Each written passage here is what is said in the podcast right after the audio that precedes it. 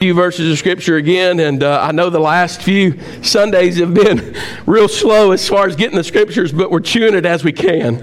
Um, look at verse number seven. The bible says and when he had opened the fourth seal it says that he uh, heard a voice of the fourth beast say, Come. And he says, Come and see in our scriptures. And look at verse 8. He says, And I looked, and behold, a pale horse, and his name that sat on him was Death. And hell followed with him. And power was given unto them over the fourth part of the earth to kill with the sword, and with hunger, and with death, and with the beasts of the earth. We pray with me, Lord. We are. Uh, we're regular people, we're regular Joes, Lord, and we need you. We need a supernatural move of the Holy Spirit today. Uh, there's no understanding, there's no wisdom apart from you and uh, giving us the wisdom that we need in this book. God, I pray that the urgency that is uh, stirring in my heart for days and days and days, Lord, and in months now. God, I pray that the message today would be would be preached with urgency. That God, that they would people could hear the hoof the hoofbeats, Lord, of these horses that are coming. Lord, that they could feel the breath as these horses are coming against this world soon. Lord, we know that Paul said that he was in those days where he said it was the last days. God, we know that we're in those same days now. God, be with us today. In Jesus Christ's name, we pray and ask it all. Amen. Listen, as you're being seated, we talked about the seven, we're not going to go back, but seven sets of seven. We're going to be talking about these uh, seven seals that are opening up. When that seventh one is opened up, it actually kind of opens up seven trumpets uh, that are in that one seven seal. Uh, it opens up seven trumpets. When that seventh trumpet is blown, it opens up seven vials or bowls of wrath that God's going to pour out on the earth. There's so many people that have different ideas about the end times. Uh, it's a teaching in the church today called eschatology. They have a lot of ideas about, all right, well, we're going to, the church are going to be here and we're going to be caught out before the tribulation. Some people believe that we'll go all the way up in all the way up into the portion of three and a half years into it. And then some people believe we'll go all the way to the end and we'll be raptured out. We've already shown you that according to the book of Revelation, we have the first chapter taught us about Jesus who was and is and is to come. We've talked about chapters two and three that told us about the church ages, which is what you're in right now. You're in the days of the church. Israel has not established that third temple yet, but I'm going to tell you something, they're ready. They're very ready, and you need to understand that they are ready. They have everything now. They're practicing on uh, sacrifices, red heifer. They just got through September the 29th of uh, sacrificing uh, on the other side. They actually a Gentile sacrifice that was after the Noah covenant, and they, they did one, and the Hebrews couldn't do it, but the Gentile people could do it. I'm telling you, it, it's getting it's getting that time. And uh, looking at that, and if you look in chapter 4, in verse number 1, the Bible says that John was called up hither. He says that the first voice that he heard says it was as the voice of a trumpet. And you go back to 1 Corinthians, the Bible says we shall be changed. He says we shall not all sleep, but we shall be changed in the moment, of the twinkling of an eye, at the trump of God. Talking about the last trump. It's not the last trump of wrath that's going to be blown against the world, because the Bible says in 1 Thessalonians that we are not going to be delivered into that wrath. It says we've actually been delivered delivered from wrath. He says, You're not children of the darkness, but you are children of the light. He says, You're not children of wrath, but you are children of the daytime, and that you now obtain salvation, not wrath. And so when you look at that, he says, The first voice that he heard, which would be the voice of Jesus, sounded like a trumpet, and the trumpet said, Come up here. And he came up, and the church is no more after Revelation chapter number four, all the way until the end of the book of Revelation when everyone is culminated together. So we look and understand that you're not going to be going through this. A lot of people have been looking at me confused for the last four weeks now. They've been looking at me kind of upset. And I warned you and I told you we were going to get out of the throne room and we're going to talk about some things that are what we would say in the 80s is heavy. Okay? It's heavy. It's stuff that really, it's not one of those types of messages where you go home going, Yes, I can't wait for that white horse to come. You know, whoa, I can't wait for that black horse to come. I mean, last Sunday, people left here. We, the last thing we talked about was the black plague, the black death. You know what I mean? You don't sit around at Cracker Barrel just enjoying the message. When you hear about those things and the rats that carried the bubonic plague and people dying by the droves, by the droves, and by hundreds, you don't think about that. But it's a warning to tell you that the Lord is coming. And so now we've moved into where these seals are being opened. They're being opened by the hand of who? Do you remember? Jesus Christ, the Son of God. It says that he was the only one in chapter 5 of Revelation worthy to open and to loose the seals. And Jesus opens the first seal of judgment. And the Bible says that, that one of the four living creatures that were standing around the throne, do you remember them? One had the face of a lion, one had the face of a calf, an ox, one had the face of an eagle, one had the face of a man. All the, they're standing there, these angelic beings, these strong beings of God that are actually, evidently to me, God's uh, uh, commanding generals of the angels. And they're standing there at the throne and they're reflecting the image of what they see in God and in Christ. They see that He is what? He is lion of the tribe of Judah, that He is royal, and that He is worthy to be praised. They see that He is the ox or the servant, the one that actually allows every burden to be put on Him, casting all your care upon Him. Why? Because He cares for you. Amen. Not only that, but they see the ox and they see that the image of Jesus Christ is what? The sacrifice that He was willing to give His life. The other thing that they see, they see the face of a man. The Bible says He is the Son of Man. He was created like you and I. He was brought low into sin and, and conceived in this what? In this world of sin in order to be like us, to do what? To redeem us. And then the last one was as an eagle flying. And the Bible teaches us, talking about the majesty, um, uh, uh, excuse me, majesty of God and His majestic way and how He is wonderful and He is sovereign and He is above all things.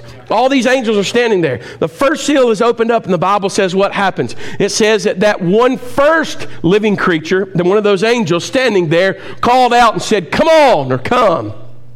And the Bible says, and John said he looked and he saw that there was a white horse. And it says, and he that rode on the white horse, it says that he thought he had power, he had a crown, he had a bow with no arrows, he had all this. The Antichrist coming on the scene offering peace. We talked uh, about that next horse that came in, that next living creature, angel at the throne of God said, Come. And when he said, Come, and commanded that one to come out of there after Jesus opened the seal, the Bible says a red horse. You remember the red horse of war and how he came and destruction was made. And then last Sunday, Jesus opened the third seal, and that other living creature, that angel before the throne, said, Come. And when he called out to that other creature, what happened? Out of the earth, the Bible says that there was a black horse that came, and that black horse was famine. That black horse ate this earth up and will eat this earth up with famine. He's got balances in his hands, and you think that you're going to be okay. But then the Bible says that this next seal, this fourth seal, was opened up. And if you look at that scripture, it says the fourth living creature, the fourth beast, it's actually a living creature. The fourth angel that was around the throne of God said, Come. Amen. See, so this proves to you, church, that none of these people that are on these horses are Jesus Christ because there is no angel commanding Jesus what to do. Jesus is in full control and power, and he is unleashing and unloosening these seals. And as they are unloosened, it now defers power, Brother Andrew, to that angel that's at the throne of God to call forth the one that would come and give judgment. And now this pale horse comes out. If you look at this, this horse, horse, as the others, it's following right behind. It seems to be. It seems to be following behind. We're going to talk about that at the end. You would think, okay, it is white, it's red, then black, and then this pale horse. But they're all coming together.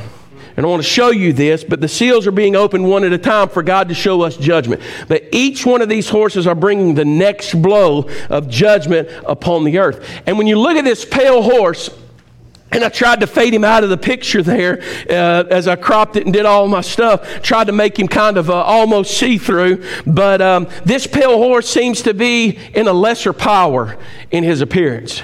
I mean, you get a white horse beautiful, ready, victory. You know, you have the red horse that Bible actually says, Keith, is fiery red, talking about war and how he comes out. It's just almost as if he, if he jumps out at you. Then you have the black horse of famine that looks kind of just sickly and just run down, but has that beautiful black mane and all this. Uh, but then this pale horse comes out and you look at it and you go, he don't have much to offer. He's not going to give much judgment. Let me tell you something. This one, don't let his appearance fool you. This one's going to cause more destruction. This one is going to bring more with him because not only is it a pale horse and his rider whose name is death on it, but the Bible says hell is following this one.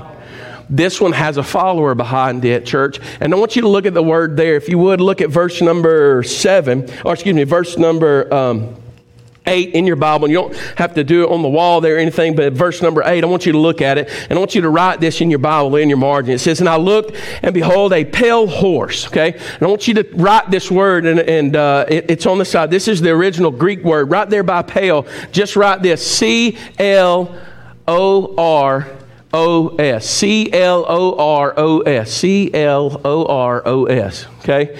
Write that on there. The, actually, the pronunciation of that is chloros.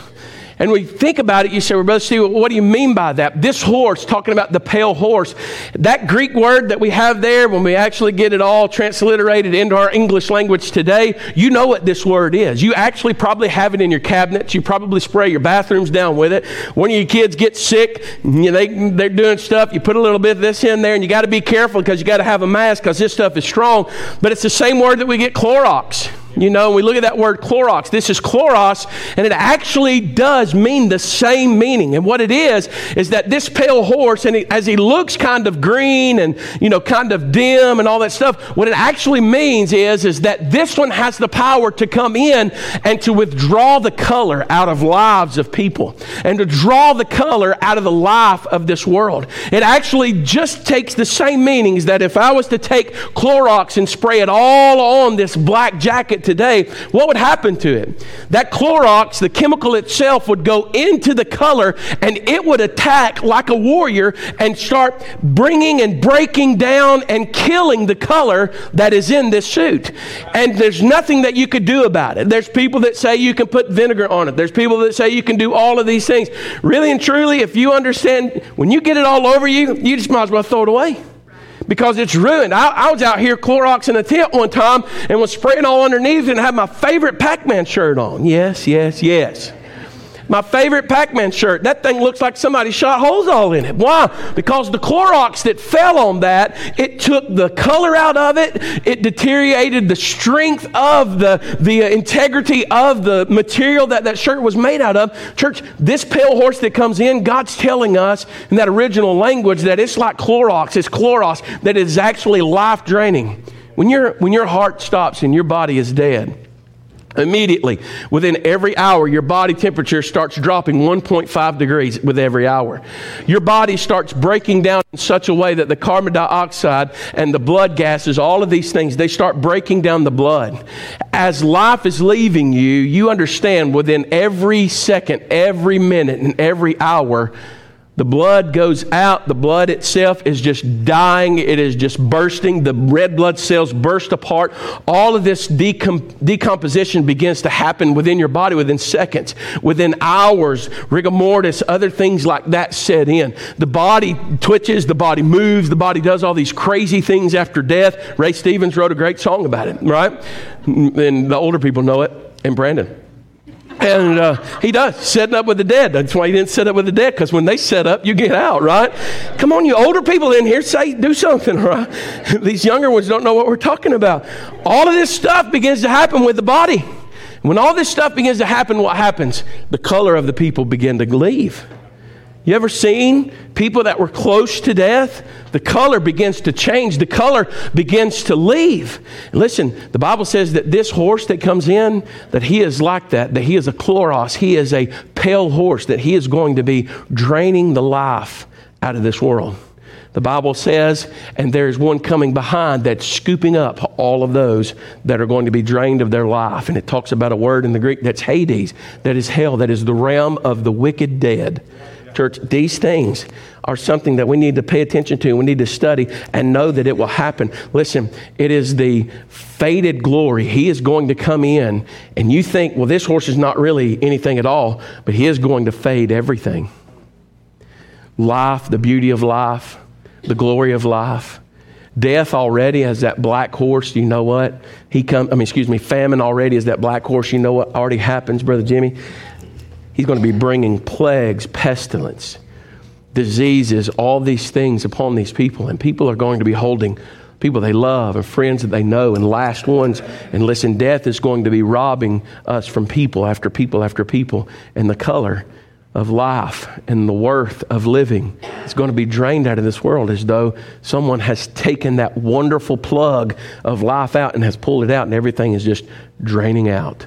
That's why God gave us the illustration of this pale horse. Listen, He's giving him some kind of power. He gives him this fatal government power. He, he's, he's allowing him to do something. Church, look with me at verse number eight. He says, And he looked, and he had the pale horse, and his name that sat on him was death, and hell followed with them, and power was given unto them over the fourth part of the earth. The Bible says that he has this power, this government to come in and to do what? To take to kill, to take the body. Let me say something to you this morning. There are a lot of people that maybe even in this room that you have what you would think uh, as the power to take someone's life, that you could reach over and take another's life uh, right there. And understanding this, uh, in the church today, it's very uh, dark, gloomy, and stuff like that because we wouldn't want that to happen. We wouldn't want to do that, and we wouldn't want that to happen, not only because it is sinful, but because life is precious. Do you know there's people that come to church that often think about how precious their life is? That they've actually allowed Satan to whisper in their ear that there is no color in their life, that there is no worth of their lives, that they actually don't amount to anything. There are people that come to the house of God that actually try their best to put a smile on.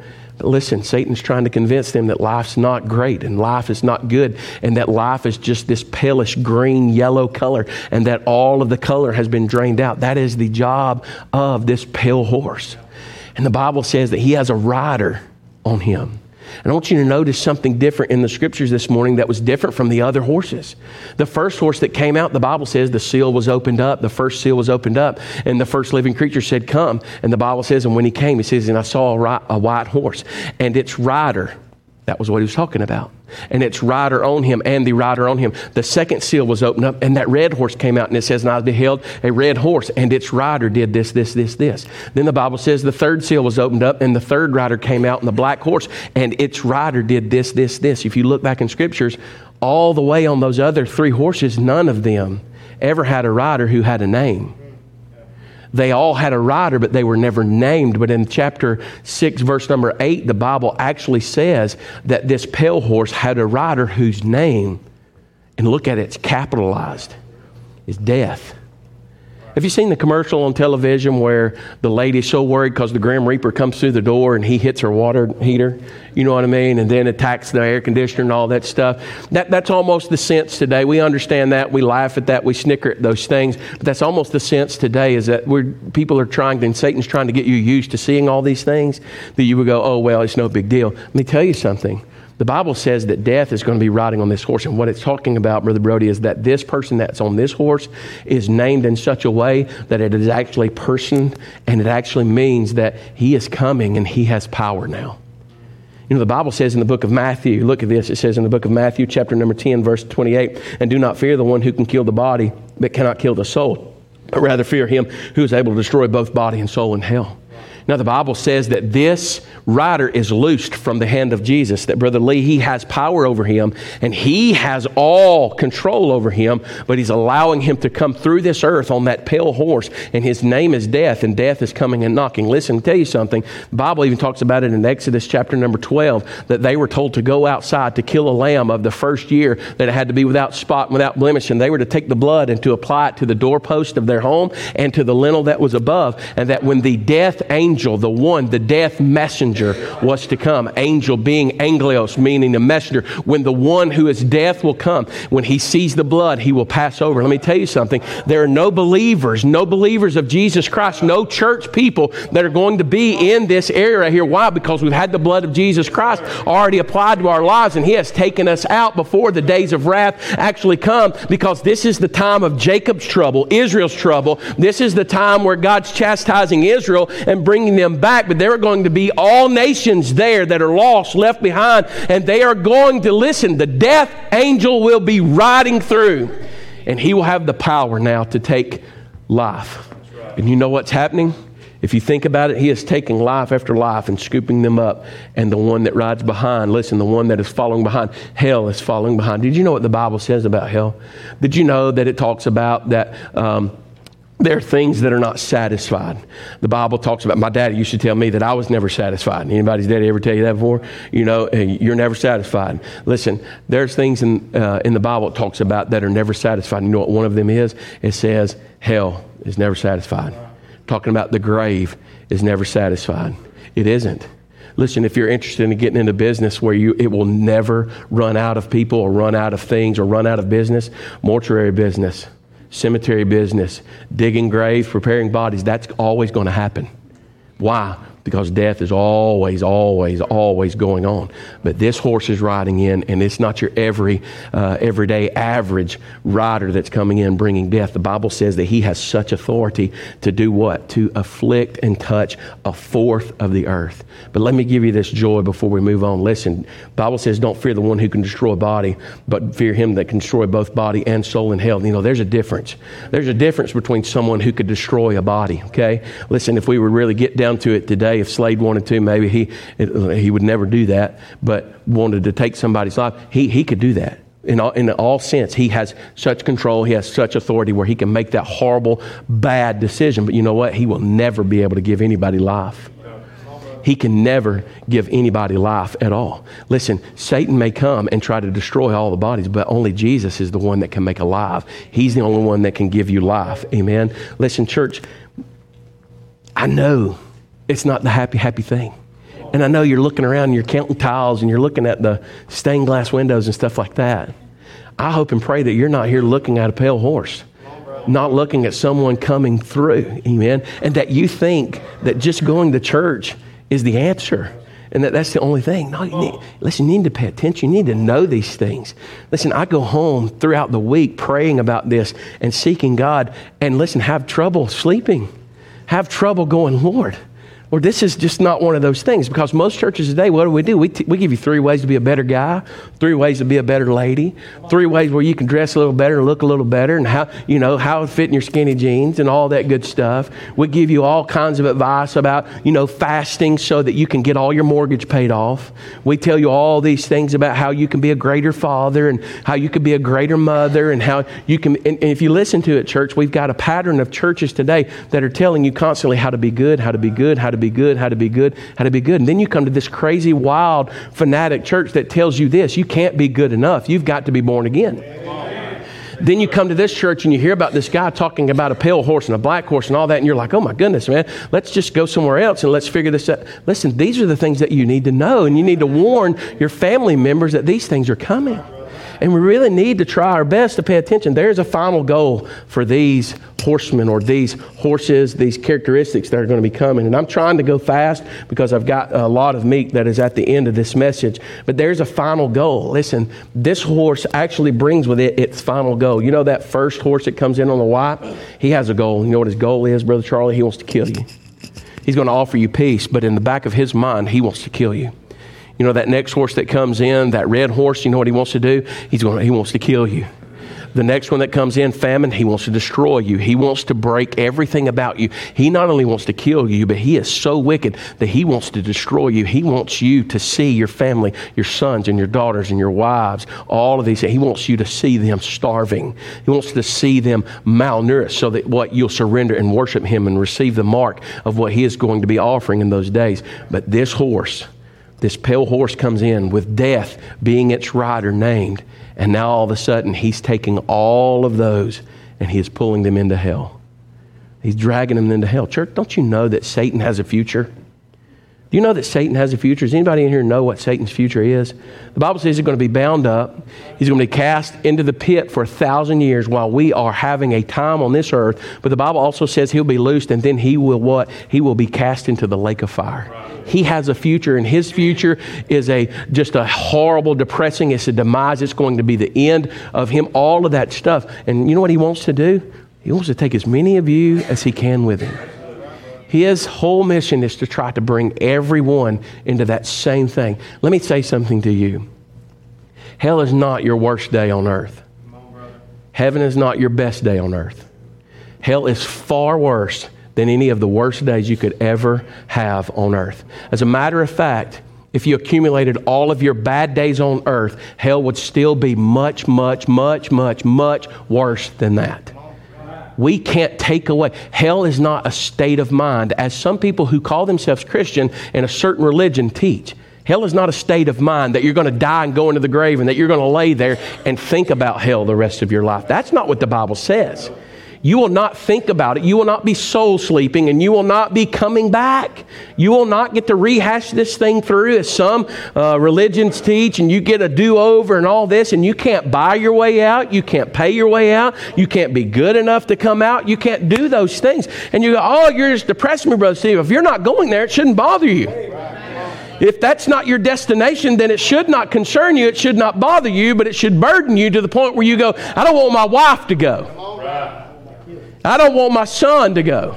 I don't want my brother or my sister to go. I don't want my mama or my daddy to go. That's where it should concern you there. It's not soul sleep. It is not an eternal state of mind where you go, oh, well, that's the worst it's going to be. You can't pretty up hell.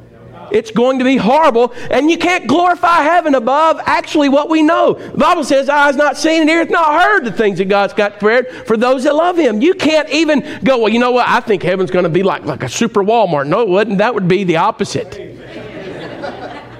if it's like a super Walmart, I'm really, really going to be depressed. Right?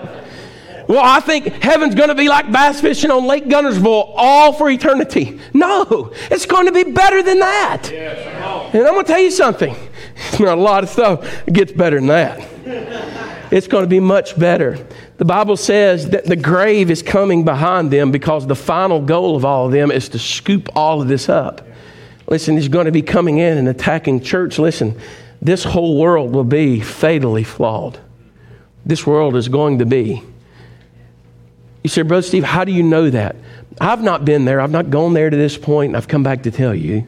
No, all we go by is prophecy. That's why I'm telling you on Wednesday night, instead of staying home or instead of other things, come to church. Because on Wednesday nights, what we're trying to show you is that if all of the prophecy of the Old Testament came true and it came to be, and we see it, that it actually happened to the day, to the moment, to the very hour that it happened, then we've got to know if that happened, then we must trust that this other will happen. It's not some kind of Nostradamus kind of prediction where we go, well, it may happen and it could this, and then we're wrong, or some kind of person telling you, like we've talked about, that it's a comet behind a spaceship, it's behind a comet and all this, and it never comes to be, or that Mary, the Mother Mary, is actually going to appear out in the middle of the field somewhere, and then later on she appears on someone's tater chip. That, it, it, that's true. We laugh at That's true. There's people that believe that, that they found the Mother Mary on a tater chip. But it's no different than some of you thinking that you saw the Alabama elephant in the clouds the other day. Come on, get off of it. People are crazy. We got all we've got is the Word of God to go by. And it's true enough that if all those other things happened all the way up, and he said this is going to happen, this world is going to be fatally wounded fatally flawed. Matthew 24, Jesus Christ says, It is going to be such a day that has never, ever been on this earth.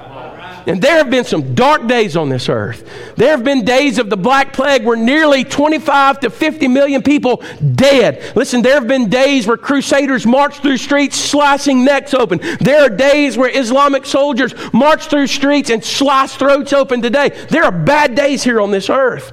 But the Bible says this is going to be a day as no other time on the earth it is going to be fatally wounded. Why? Because I want you to look at verse number 8. The Bible says that the culmination of these riders will bring this world to its knees. Look at verse number 8, and I want you to see some words right here. It says, And I looked, and a pale horse, behold, a pale horse, and his name uh, uh, that sat on him was death, and hell followed with him. But look at this, and power was given unto them.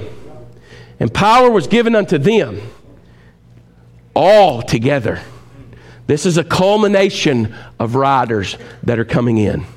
Now, I know some people today, I said, preaching on the pale horse, they said, Clint Eastwood. No, no, no, no. He's far, far worse than Dirty Harry or Clint Eastwood could ever be. And they are not separately coming in. They're coming into this seven year period, and they're all riding clay side by side. They, power was given unto them to do what the Bible says to take a fourth of the earth. Listen to these statistics. Listen, in 1800s, it was estimated that 1 billion people were on the earth. 130 years later, in 1930, 2 billion people were estimated to be on the face of the earth. 30 years later, 1960, 3 billion. 14 years later, 1974, 4 billion. 13 years later, 1987, 5 billion people. McDonald's back then said they served all of them. 12 years later, 1999, 6 billion people. 12 years later, in 2011, it is estimated that 7 billion people are on the face of this earth. If that's true, first of all, if Christ comes back, listen, all of these things and these horses begin to go and they kill, not counting the millions of church people, the millions of the body and bride of Christ that's raptured out of here, not counting that number, but if that's true, then these horse these four seals that come in, four horses of the four seals that come in, they're going to have the power to take 1.75 billion lives. Listen, there were times during the Black Plague where they buried them that day and sprinkled dirt lightly on them because the next day more they knew were going to die and they layered them in. Do you know what the image is? They actually, in history books that I've read, they put it like this. They said, Brother Craig, that they layered them in like lasagnas understanding that Sicily was hit and all of this stuff, understanding their terminology, they were saying that they put bodies in rows and layered a little bit of dirt, bodies and then dirt, and bodies and dirt. They didn't know what to do. Did you know that when the tsunami comes in and it destroyed 200,000 people, that they would burn the bodies? Why? Because of the diseases and all of those things that would happen. Think about in this world today 1.75 billion deaths. That's horrible. This world is going to be so fatally wounded. And you say, Brother Steve, could that actually happen? Listen, I ask you today, did all of this other stuff happen? Did all of this other stuff happen? If it did, then everything that he says is going to happen must happen.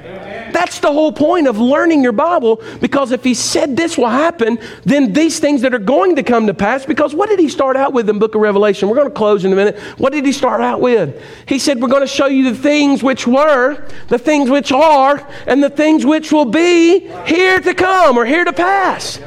He's told us about things that were what? He is and was and is to come. He's told us about things that are. What is the things that are? We are in church right now. We are a part of the day of the church. We are having church right now, where I is.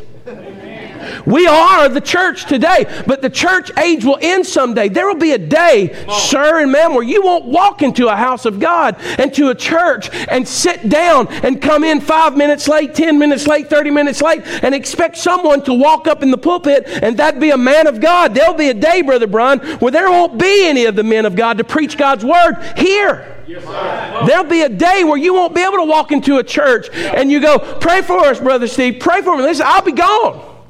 Amen. I'll be gone. Some of these other preachers may be here, but I'll be gone. I want you to understand these four. This world will be fatally flawed and wounded, but I want you to understand these four. And this is kind of where we're going to hang out. Just, just please, just give me a moment. Like I said, you won't, you won't have service tonight. We did that on purpose. Listen, I just want you to understand that these four, when they come in, they're going to be offering a false peace. They're going to be offering a, a war with a great sword, famine with great hunger, and death with death. Look at verse number eight. The Bible says, And power was given unto them over the fourth part of the earth to kill what? With sword. Going to kill with hunger. And look at this. This is amazing to me. He says, Not only is he going to kill with sword and kill with famine or hunger, but he's even going to kill with death. Now, wait a minute. How can you have death with death? How can you have death with death? When that body is there and it's decayed and it is deteriorating and it has diseases and it has pestilence, and the animals and the beasts of the earth carry those pestilence to the next person and to the next person to the next person. That's how death dies with death. Because from the death of that body, death will actually happen in the family. Church is going to be a horrible time. Ezekiel, Ezekiel chapter number 12, uh, chapter number 14, verse number 21 says, For thus saith the Lord God, how much more when I send my four sword judgments upon the earth or upon Jerusalem, it says the sword and the famine and the noisome beast and the pestilence to cut off from it man and beast. The Bible says that He's going to be sending these things in. You need to understand these four are going to bring destruction and decay and disease and, and de- uh, death. All of these things are going to come. And then the beasts of the earth will actually be feasting on all of this. It's going to be a bad day. And you say, well, Brother Steve, well, what should I? You, should, you need to give your life to Jesus. Brother Steve, how would that secure? You know, there used to be a time, I shared with somebody this week, there used to be a time where the church used to say, or the people used to come to church and say, What must I do to be saved? The bad thing is that today is now everyone in the church is coming saying, What can I continue to do and get by with and still be saved? But God wants you to be saved. What must I do to be saved? The Bible says if you believe in the Lord Jesus Christ, that God raised him from the dead, you shall be saved.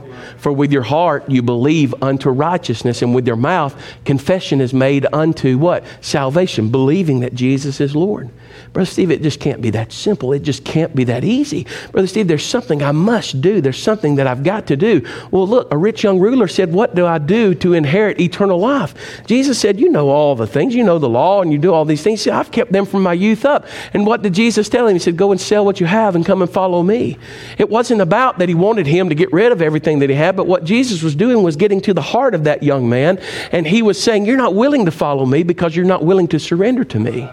See, the thing is, is that God's not wanting all of your possessions or to you to throw everything away and leave all that. What He's saying is, is if you're not willing to leave everything behind and follow Him in what? In saying that He is Lord and that you are now His disciple and you're willing to be trained to do what? To look like Him, talk like Him, and be a representative, an ambassador of His. That's not true salvation.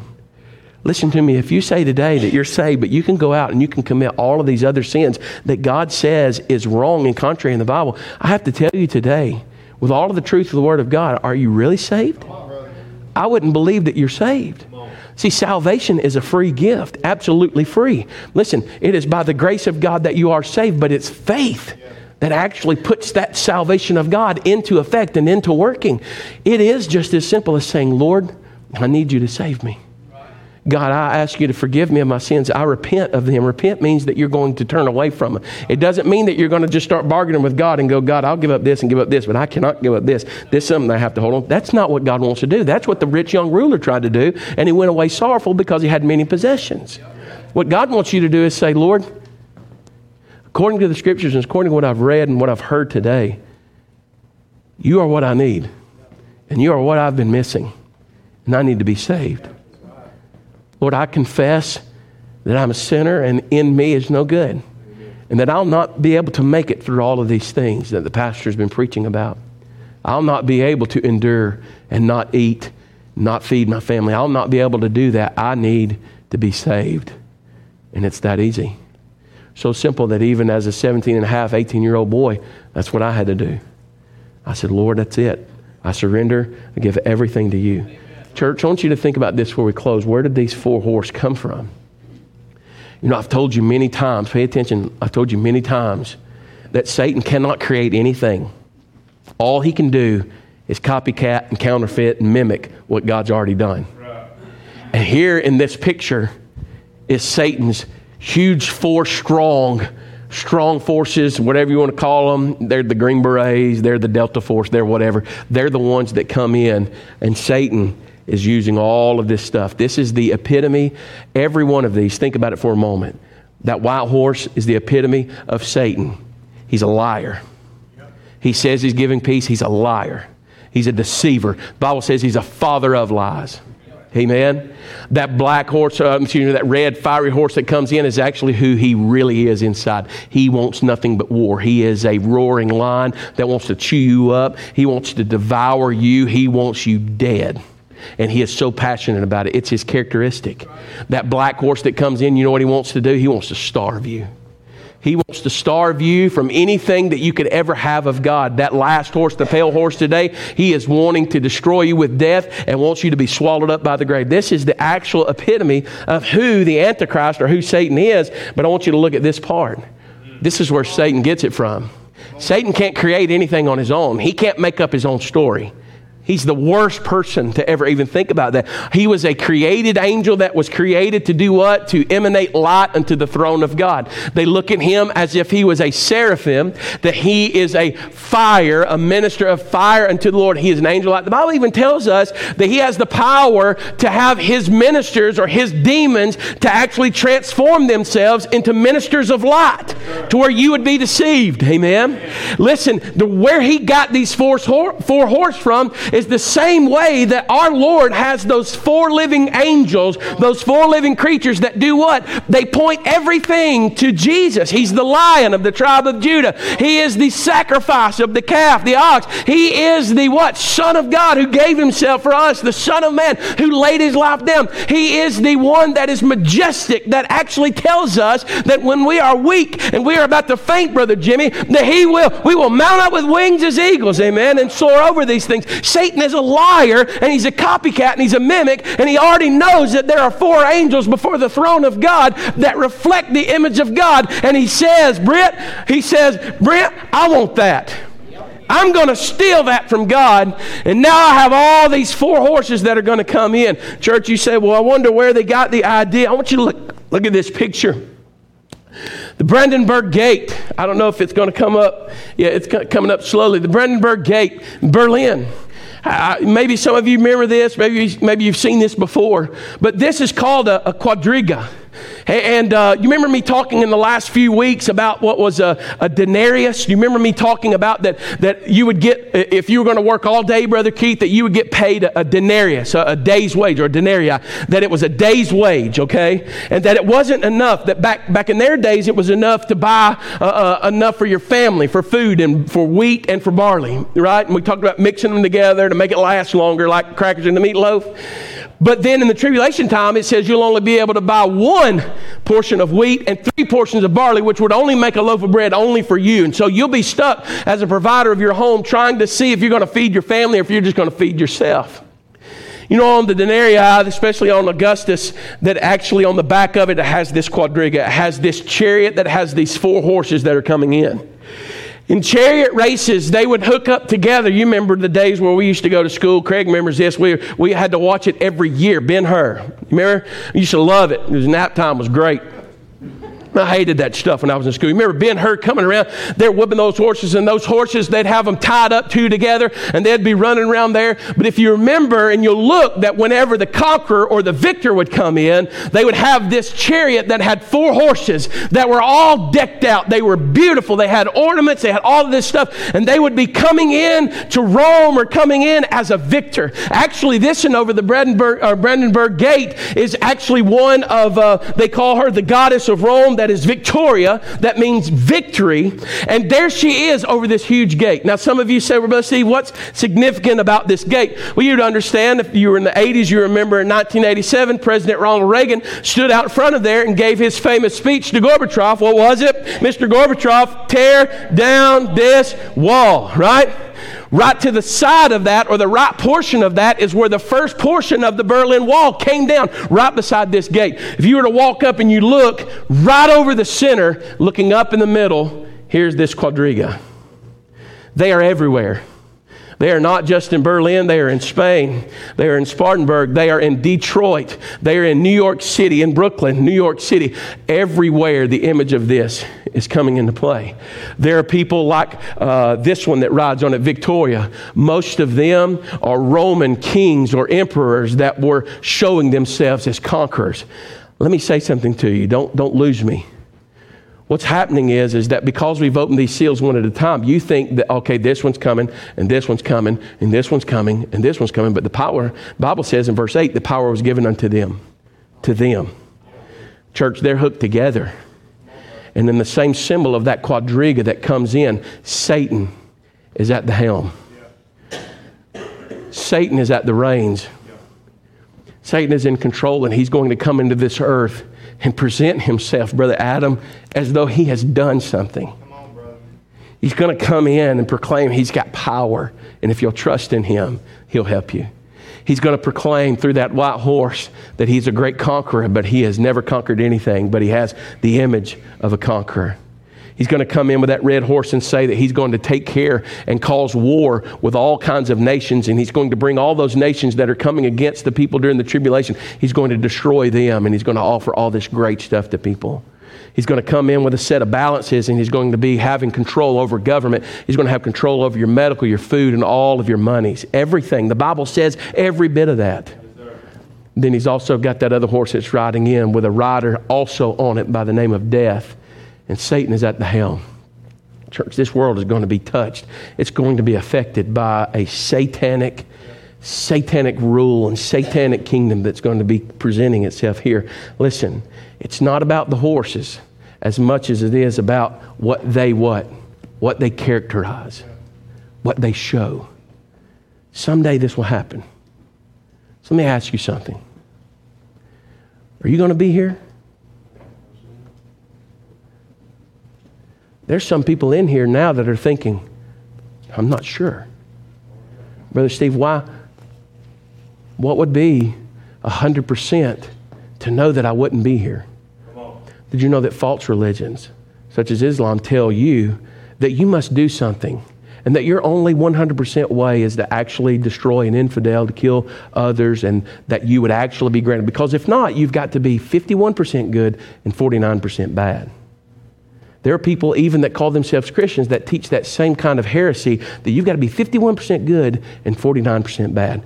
But the Word of God tells us that you are 100% bad. It says that the best you could muster up is as filthy rags.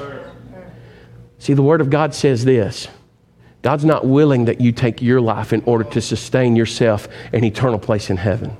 No, the Bible says this that he wasn't willing that Isaac would give his son, or excuse me, Abraham would give his son Isaac. He wasn't willing that Jacob would kill himself and do that.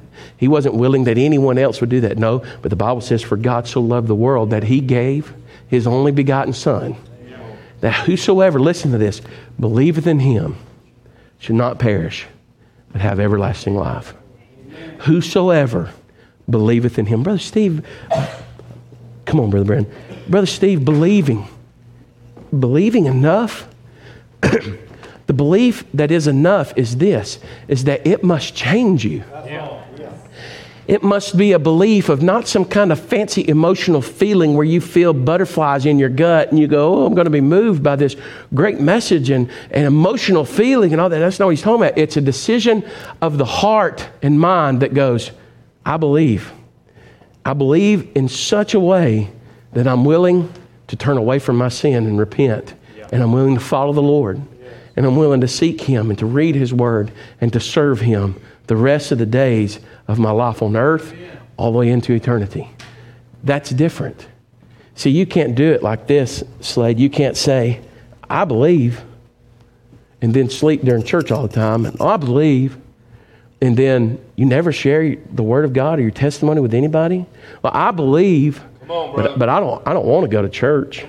I mean, you don't got to go to church to be saved. I got saved at home, so you don't got to go to church to be saved. I, I believe, but I, mean, I, don't care about being in the youth group. Amen, bro. I, I believe, but you know, I'm not. I'm not. I don't have to read my Bible. I got to read my Bible. Now, see, the difference is, as a person that says that they believe, they're changed. They're changed. A person that believes takes all of the strongholds of sin that they continued to walk in while they were lost, and they go, Lord, I confess them to you. I give you my life. You remember there used to be days, Brother David, where revivals would happen. I used to watch people bring stuff and put it on the altar. Man, I watched teenagers put all kinds of music that they were listening to, like dancing satanic music stuff. I watched them lay it all out there and stuff. And I did. I also watched people a week later go back and buy the same stupid things. I know that. But I watched people that were truly, I've seen people in revival meetings before where they got saved. I watched them leave the church and go home and get their daddy and bring them back. That, at that time, they left the service and went and got their daddy and brought them back. I've been in a revival meeting before in Kimberly, Alabama where I was singing at a piano over here, and I was singing a song I wrote called Just for You, that Jesus died just for you, gave his life just for you. And a nine year old boy was down in front. Now, this wasn't the keyboard piano where they can turn it up and turn it down. This was one of those upright pianos where it was loud everywhere you listened at. And I'll never forget, Sister Martha, that nine year old boy was praying so loud for his daddy to be saved that I could hear him over myself singing and playing the piano. He came down every service, every night, and cried and prayed for his daddy to be saved. His daddy came in on Thursday night, crying his eyes out, and got saved. And I said, What happened? I said, Your boy's been down here praying for you all week. What happened? He said, Brother Steve, he didn't just do it there. He said, But when he went home, I heard him in the bedroom calling my name out to God that he, that he would be saved. What happened? What has happened? What's happened today is we've got too caught up with messages of do good, just come, just do all this, and be better. We really need to understand that we were saved from hell. You that are saved, we were saved from the dark pit of hell. The stain of sin is gone. Amen. Amen. And Clorox can't deplete it. That we've been born again. Where are those church people at? Where are those kids praying for their parents? Where are those parents praying for their kids? Husbands and wives? Where are we at today? Man, we need more than just do good. We need to understand that if we reject God, what He's holding back is just like they used to see in the days of Rome with, when Commodus came in. And Caligula and all these other rulers came in. When they marched in and they had their four horses and the one cart, they came in to cause trouble. They came in because they were going to be in charge now. This world is going to face a flawed time. And we need to be more, more concerned about it, church. Would you pray with me today? If you would, stand. Those that are going to be baptized, you can go ahead and slip out. If you would, for a moment, just bow your head. I'm not going to ask you to raise your hand. I'm just asking you just to get along with your own self, with your own, with your own thoughts, with your own mind right now with the Lord. I'm just asking if you would, just, just to be real, real reverent with yourself. There's people that are coming to the altar, and we thank God for that. But if you're here this morning and you're not saved, you say, Brother Steve, I just don't know if I'm saved. I'm asking you, I'm pleading with you, please come. All I know to do is say, please come. There are pastors, there are ladies, there are people here that would love to help you and would pray with you. They're not going to hold you down. They're not going to ask you what you did. They're just going to ask you, are you willing to give Jesus Christ your life, repent of your sins? That's it. That's all they'll do. I just want to pray this morning.